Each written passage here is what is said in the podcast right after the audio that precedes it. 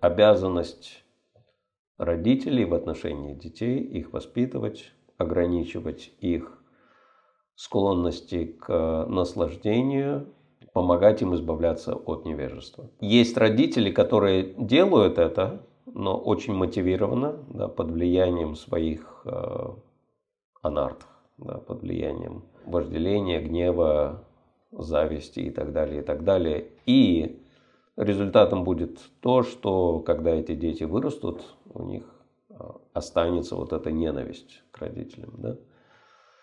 Вот. Но если родители свободны от этого, то в результате воспитания, в результате даже каких-то дисциплинарных воздействий, любовь и уважение со стороны детей только усиливается.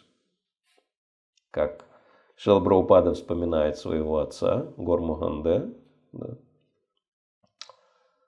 который его наказывал, как, в принципе, все родители детей наказывают. Да? Но делал это очень особенно, что он его сажал перед собой и говорил, что вот ты неправильно поступил, мама с тобой справиться не может, поэтому я просто должен э, тебя наказать для твоего блага. И что даже отец Господа Чайтани, Джаганат Миша, был вынужден наказывать Господа Чайтани. Да.